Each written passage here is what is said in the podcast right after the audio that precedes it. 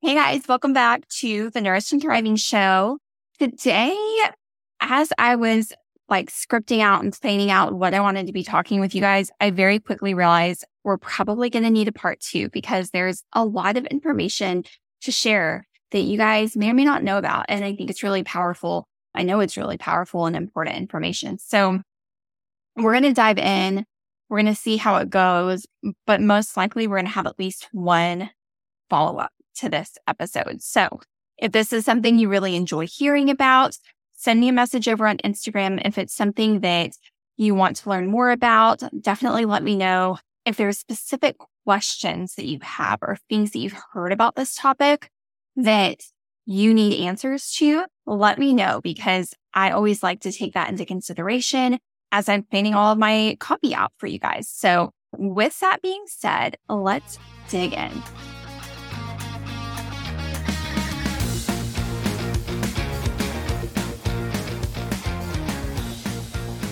So, environmental toxins may or may not be something that you have taken a look at in your gut healing journey, but it is one of the absolute pillars in my gut rehab program. This is so important and it's not something that is always talked about. And so, you know, it's, it's just really something that is necessary to consider. And so we're going to go into all of those reasons as to why it matters, why environmental toxins have an impact on your gut and what you can do about it. Okay. So we know that, you know, so let me just frame it up for you guys. Whenever we're talking about environmental mm-hmm. toxins, what am I talking about?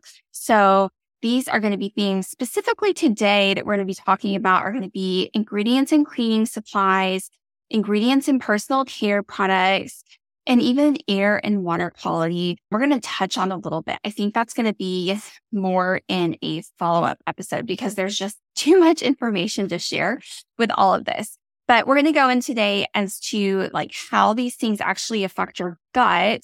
Because if you think about your digestive tract and the way that I often teach it, I think it's the most like mainstream way of teaching it. And I think it's accurate. You know, I think it's, I think it's for all intensive purposes, whenever someone is dealing with digestive issues, it typically goes gut out, right? So we typically think, you know, we eat food, that food gets absorbed into our body and our bloodstream and circulates around. If we have leaky gut, that inflammation is being driven from gut out. So if we have a skin condition, it's actually coming possibly from an infection in our gut or an imbalance of those organisms, stuff like that. But we're going to flip it a little bit today and actually not a little bit. We're going to completely flip that today. And we're going to talk about, but what about everything else in? How does everything else affect your gut? So we're going to dial in specifically today about the skin. We're probably going to talk about air and like lungs and all of that stuff in a later episode. We're going to just touch briefly on it today, but we're going to dig into something called the gut skin axis. So, in case you haven't been around for long, you probably know uh, that there's actually like a gut, almost anything else axis because everything affects the gut. Everything else, the gut affects everything. So there's a gut brain axis, a gut skin axis. There's like lots of axes, axes, axes going on with the gut because it's all connected. Everything is connected. Nothing can be looked at in isolation. This is huge. If you walk away with nothing else today, you need to walk away with this information. Nothing in your body, in your mind, or in your heart slash spirit can be looked at in isolation whenever you are working to create health in your life. Okay. This is really, really groundbreaking and this will change your life. And I am very passionate that and believe that this is the future of medicine. I know that's really bold. I don't feel like I typically say super bold things. I'm kind of middle of the road and like reasonable and logical most of the time. I don't say a lot of inflammatory things. This is so clear to me though that this is a better way than how we are doing things.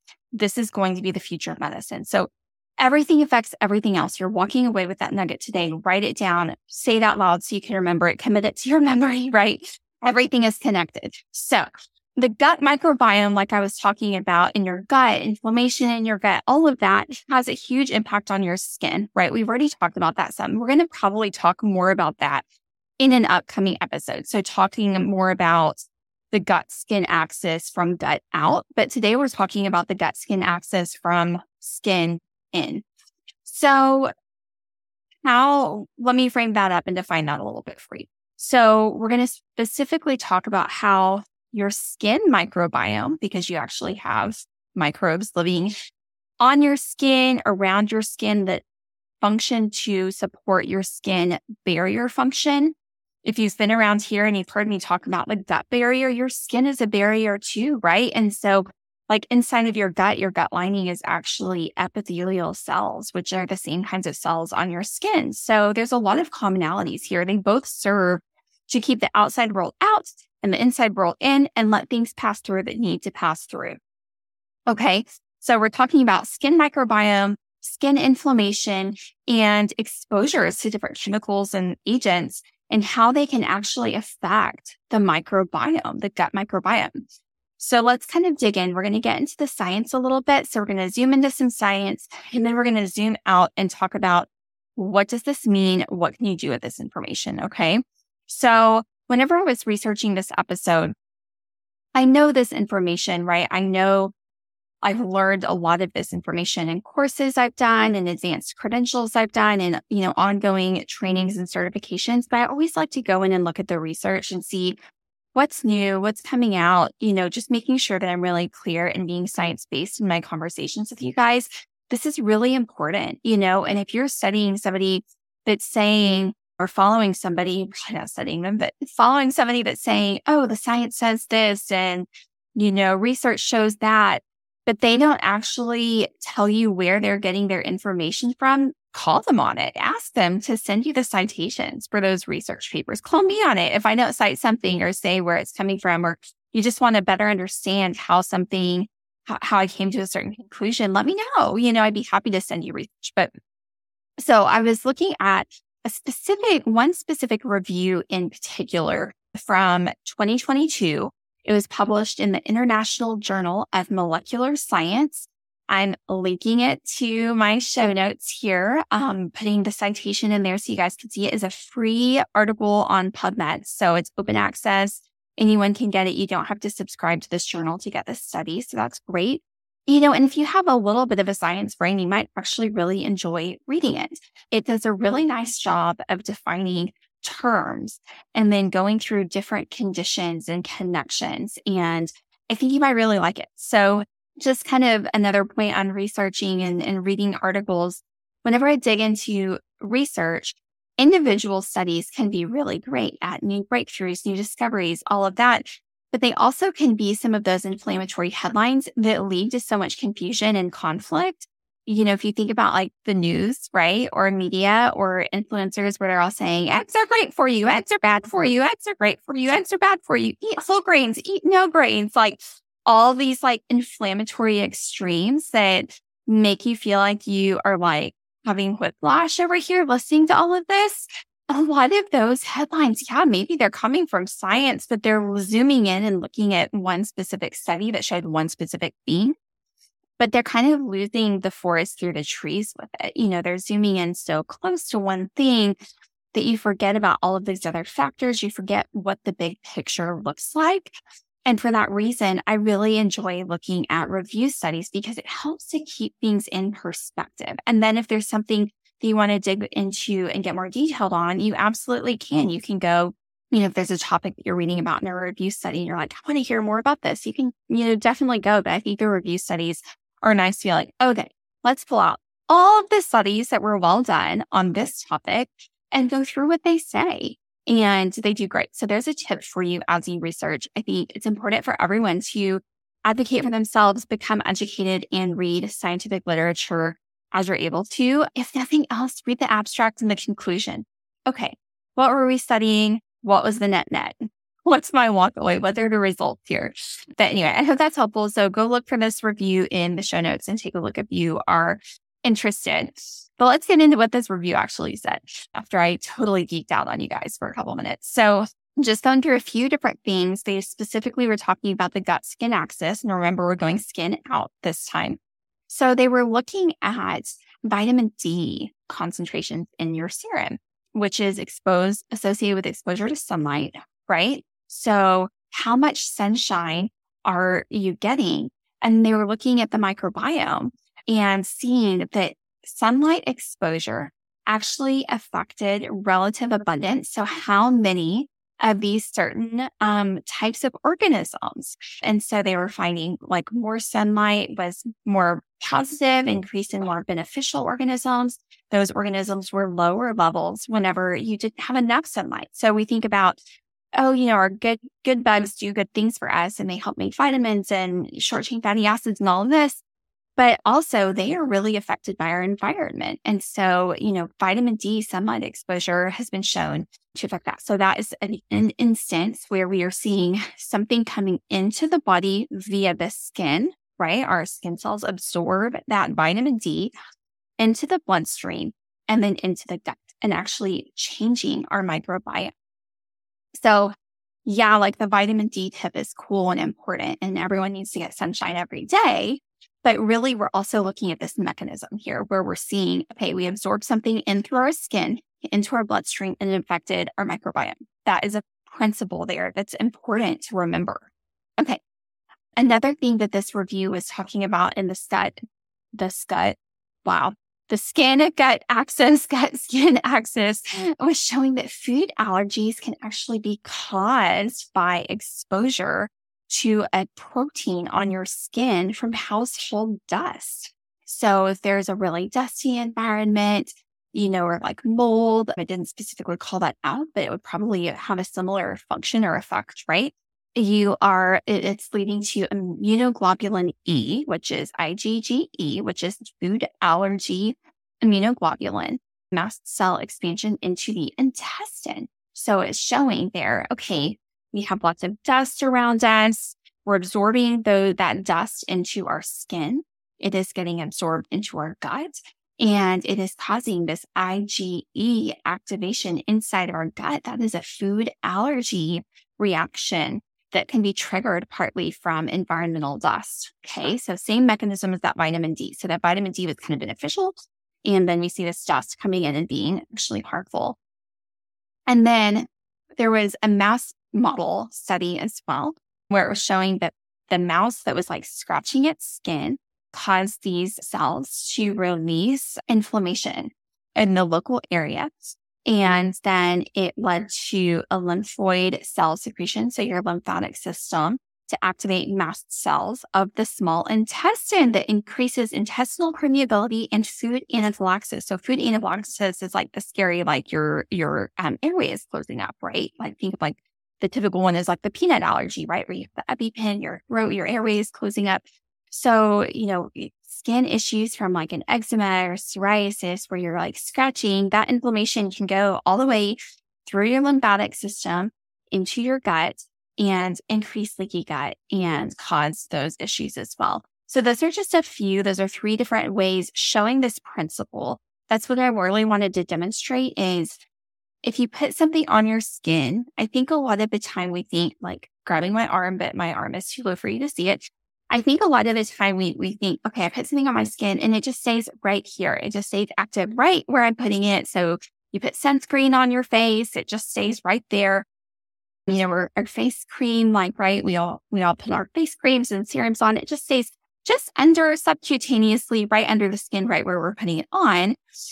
But the science actually shows that it is absorbed into your bloodstream, absorbed into your lymphatic system and all of that. It actually goes all throughout your body and into your gut and then affects your inflammation levels, your gut microbiome, all of that. So this is all to say, if you are going through dealing with a hot mess gut and you're making a lot of changes to your food, to your water intake, you're really prioritizing your sleep. You are working so hard to manage your stress and reduce stress, but you're in, ignoring environmental toxins. Specifically today, we're talking through the skin.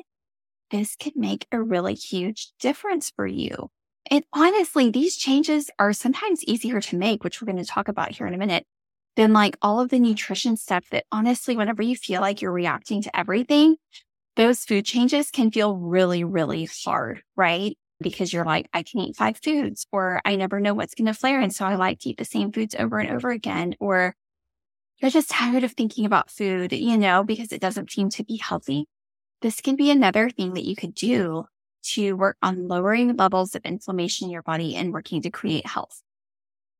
This is actually a huge topic for me, and it's really close to my heart because ingredients in cleaning supplies were actually the first thing I cleaned up in our home after I was wondering what are we using to clean our floors when our oldest child, she's now eight, was a baby and she was crawling. And I would look at her crawl and then put things in her mouth, right? And you're like, what are we using to clean our floors? And then she's like basically licking the floor. you know, it's something that's really important. And so this is something that's really near and dear to my heart because it kind of opened up this whole gateway to what I do now for my living. And so it can be that for you as well. It can be a gateway for creating health in your life.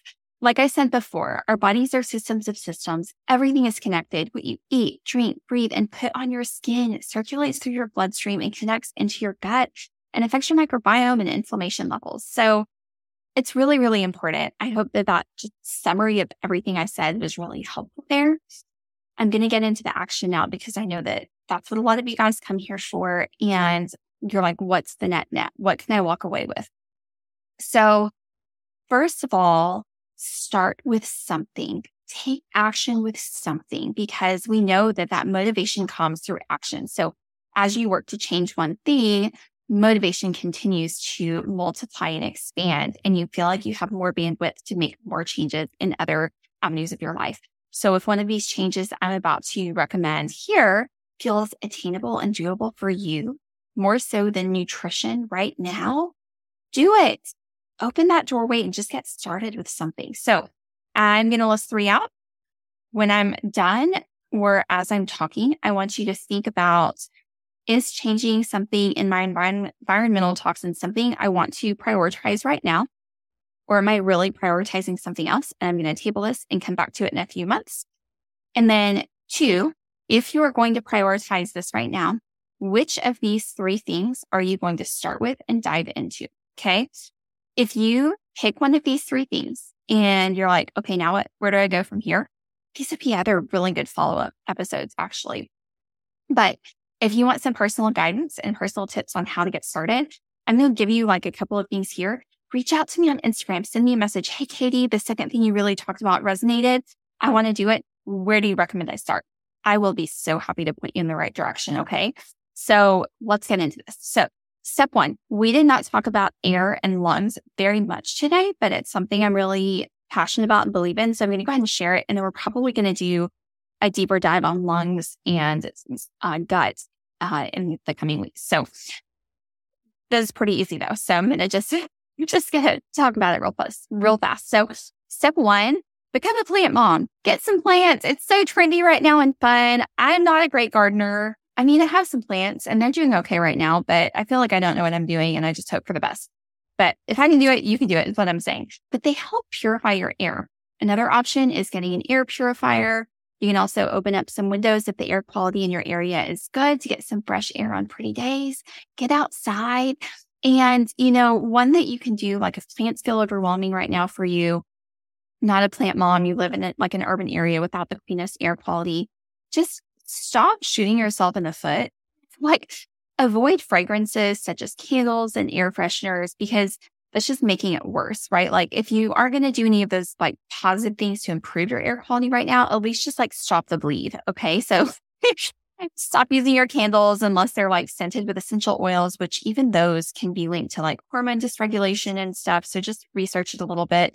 Stop using those cheap air fresheners that just are adding insult to injury there. Okay.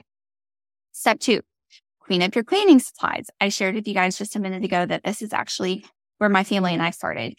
And you actually don't need all of those fancy cleaning supplies that are at, you know, the grocery store, the home, home care store. They're also kind of expensive, right? To use simple rubbing alcohol and vinegar is all you really need to clean your home. One person who I really love to follow and get some recipes for is Becky at Clean Mama. And I'm also a huge fan of Norwex cloths. They really last forever and do a great job. And then don't forget about cleaning up your laundry detergent too. So check out what you're using in there. A lot of them are heavily scented, have gross ingredients, all of that. And there's a lot of really great alternatives out there. Again, if you need some tips, reach out and I'll give you some, some options. And then the last option is cleaning up your personal care products. You know, the skin used to be called the largest organ. A lot of people still call it your largest organ. Your microbiome is now actually considered to be your largest organ. But, you know, whether it's the largest or second largest, your skin is still a huge surface area. So if you've seen me, if you're watching this on video, you know I'm a hair and makeup girl. I like having my hair done. I like wearing makeup. I like how I feel with that. But what is in those products really matters. And we walked through some of those mechanisms today. Personal care products are highly, highly unregulated. It's gotten a little bit better in the past years, thanks in large part to Beautycounter but there's still a long way to go. And there are ingredients in our skincare products that have actually been linked to hormone dysregulation, cancer, and just, you know, inflammation. And they're not necessary to have in there, but they're in there. Beautycounter is actually my favorite brand. I love what they do for advocacy, for updating regulations so that, you know, the hope is one day when my girls are old enough to wear makeup, they walk into a store and they're not having to choose a product based on what is not going to make them sick they can just trust that everything in the store that's being sold is safe and, and okay to use. But I love them. I love their products because they are, yes, safe. They have a very extensive list of ingredients they avoid and don't have in their products. They're actually leading the way with this. They're leading the charge. They actually are informing the EWG on a lot of research that they're doing. So I really, really like them. I feel very confident in the quality of their products. They test every single batch. They've been around for I think a decade now. And to boot, their products are actually super effective. It's all I use. I love it. My skin honestly has never looked healthier after using their products. So if you need, you know, recommendations for products, where to start, anything like that, again, reach out. Happy to share some resources. So I hope that this whole like from the outside in, from the skin into the gut perspective was interesting to you today. And, you know, again, think about what actions you want to take to create health in your life. And like I said, some of these changes can honestly be easier to make than food and maybe a really great place for you to start. So let me know what you're doing. Keep me posted. Let me know what you think. Let me know what you want the next part to be on specifically, because like I said, part two is going to be coming and it's going to be great. But let me know what you would like to hear more about first, because I think we can actually build off of this and do a little series on a few different topics because it's really important. So I hope you guys have a great day and we'll talk soon.